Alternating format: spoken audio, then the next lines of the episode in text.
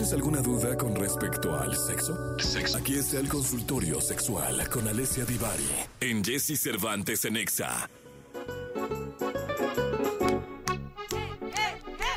Señoras, señores, Alessia Di Bari. Impresionante Di Bari. Desde Italia, desde Firenze. Ah, no, está en Matina, el pueblo de su padre, Matina. Es donde está Alessia eh, tomando buen vino, buen queso, comiendo buen queso, eh, no sé, de estas, eh, to, todo lo, lo hermoso que es la, la, la comida italiana, caray. ¿Cómo estás, Ibai? ¿Estás en Matina todavía? Muy bien, no, ya no estoy en Matinata, o sea, sí sigo ahí, solo que hoy, ahorita, estoy en el pueblito que está arriba de Matinata, que es el pueblito de la montaña, que se llama Monte Sant'Angelo. Porque aquí vive una de mis tías, entonces vine a comer con ella. Ah, qué padre. Oye, qué buen internet allá, en, en los, allá, ¿no? Tan lejos. ¿Viste? Digo. Tan lejos de aquí. Tan lejos de allá tú, pero sí hay buen internet. Tengo cinco G, muchachos. No, hombre, Dios de mi vida, quisiera no, yo hombre. Aquí en la Narvarte. Pero exacto. Pues, así es, Ibarri. Oye, vamos con la con las preguntas. El público Por las favor. puede hacer, puede hablar contigo. cincuenta y cinco, setenta y nueve, diecinueve, cincuenta y nueve, treinta. Pueden hacer su pregunta o bien meterse al chat room de la, de la aplicación y ahí mismo hacer su pregunta o bien llamar al cincuenta y uno, sesenta y seis, treinta y ocho, cuarenta y nueve o cincuenta. En Mauricio exacto. dice, ¿cuántas veces es normal pensar en tener sexo durante el día? Pensar, ¿eh? Uh, mira, para empezar... Eh, Empecemos por decir que no hay una normalidad, como muchas veces decimos en este programa. No hay una normalidad cuando se habla de sexo, pero digamos que es bastante común. Más o menos una persona promedio piensa en algo relacionado al sexo más de quince veces al día. ¡Órale! Son un chorro, ¿eh? Son un chorro. quince veces al día. Oye, esta está muy buena. Dice Gerald, dice, ¿qué significa cuando alguien dice que es demisexual y cuando dice que es grisexual?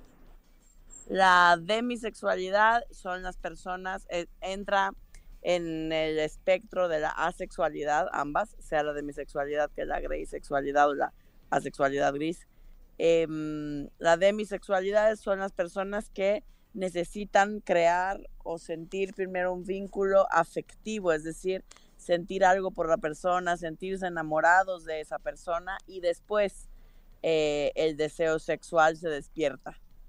Oye, dices... Eh, al, ah, perdón, perdón, no, pensé que había... Dime, dime, dime. No, adelante. Ah, y las personas con la sexualidad gris es un poco más compleja porque digamos que es un intermedio que no se termina de entender del todo bien porque depende a quién leas, es la explicación.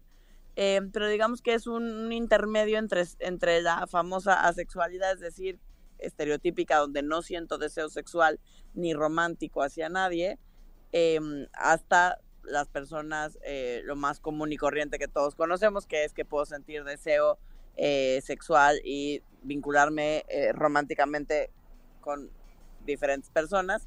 La grisexualidad sería como eh, un área del medio donde puede pasar mucho tiempo para que yo sienta deseo sexual o el deseo sex- o sea, digamos que el tener un encuentro sexual no es tan, no es relevante. Eh, son personas que solitamente no tienen mucho deseo sexual eh, y no, digamos que no tienen corazón de condominio, pues okay. No se enamoran tan frecuentemente. Oye, eh, Di Bari, ahí te va. Eh, ahí dice Salvador que si se puede decir que existe la adicción a la masturbación. Sí, igual, el tema de las adicciones sexuales depende a quién leas. Hay quienes las consideran una adicción como tal y hay quienes las llaman eh, compulsiones sexuales. Pero bueno, sí, se puede desarrollar una compulsión o una adicción sexual básicamente del tipo que me digas, incluida la masturbación. Aquí hay una eh, delicada. Este es más bien como para Alessia. Eh, dice, llevo veinte años de casada. Descubrí hace unos meses que mi esposo tiene otra. No sé, dice, no sé cómo, pero el caso es que nuestros encuentros sexuales no solo han mejorado, mejorado. sino que han revivido. Y ya no sé pues, qué hacer. ¿Qué me aconsejan?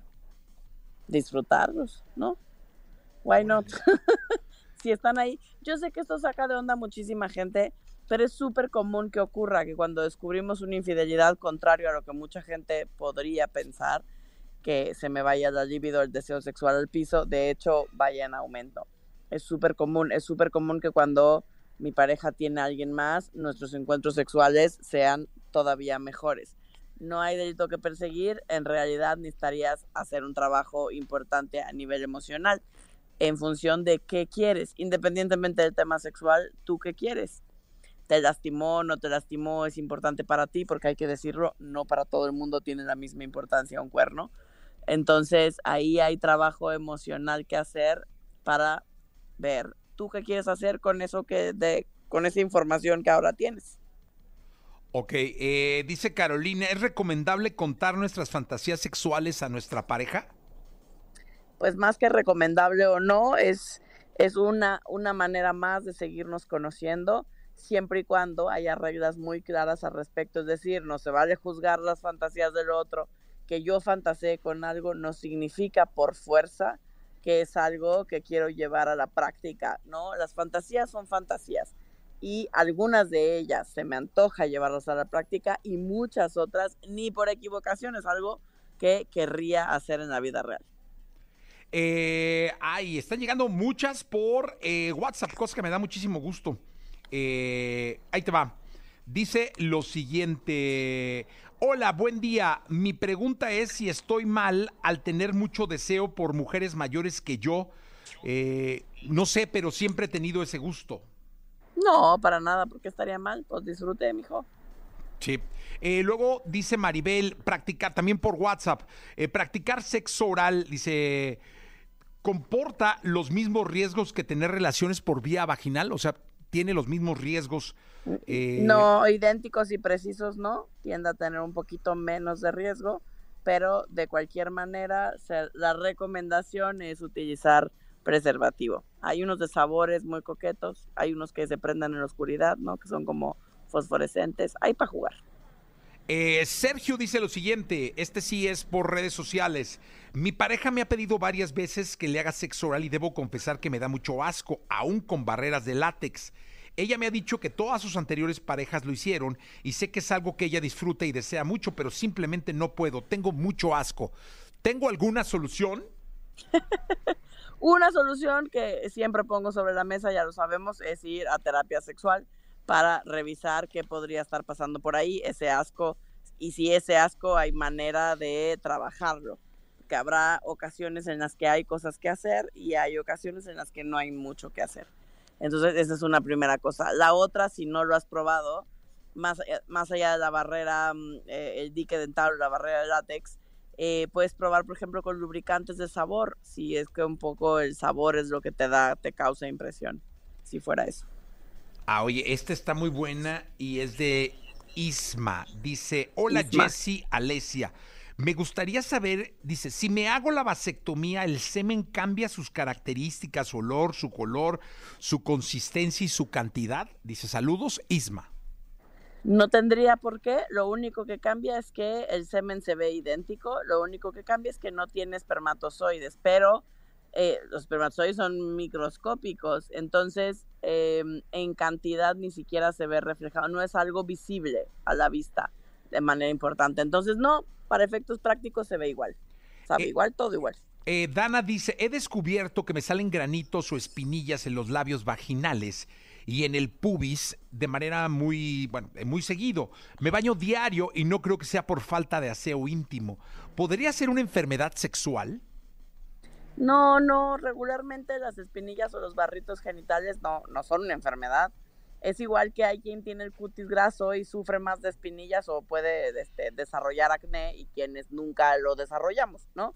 Tiene que ver con el tipo de piel también, o sea, al igual que la cara, ¿no? Que la, que la piel del rostro, la piel de los labios vaginales, eh, hay de diferentes tipos y entonces no tiene, no tiene nada que ver con higiene. Te creo perfecto que te bañes diario y te laves perfecto, no tiene que ver con higiene. Eh, idealmente puedes ir con un ginecólogo o, o directamente con un dermatólogo. Muy bien. Eh, Di Bari, muchas gracias. Oye, ¿cómo se llama el pueblo donde estás? Ahorita, Monte Sant'Angelo. Monte Sant'Angelo. Oye, ¿y cuál es la comida típica ahí, eh? La comida típica de aquí son de orecchiette con cime di rapa. Ándale, orecchiette con cime di rapa. No, no sé.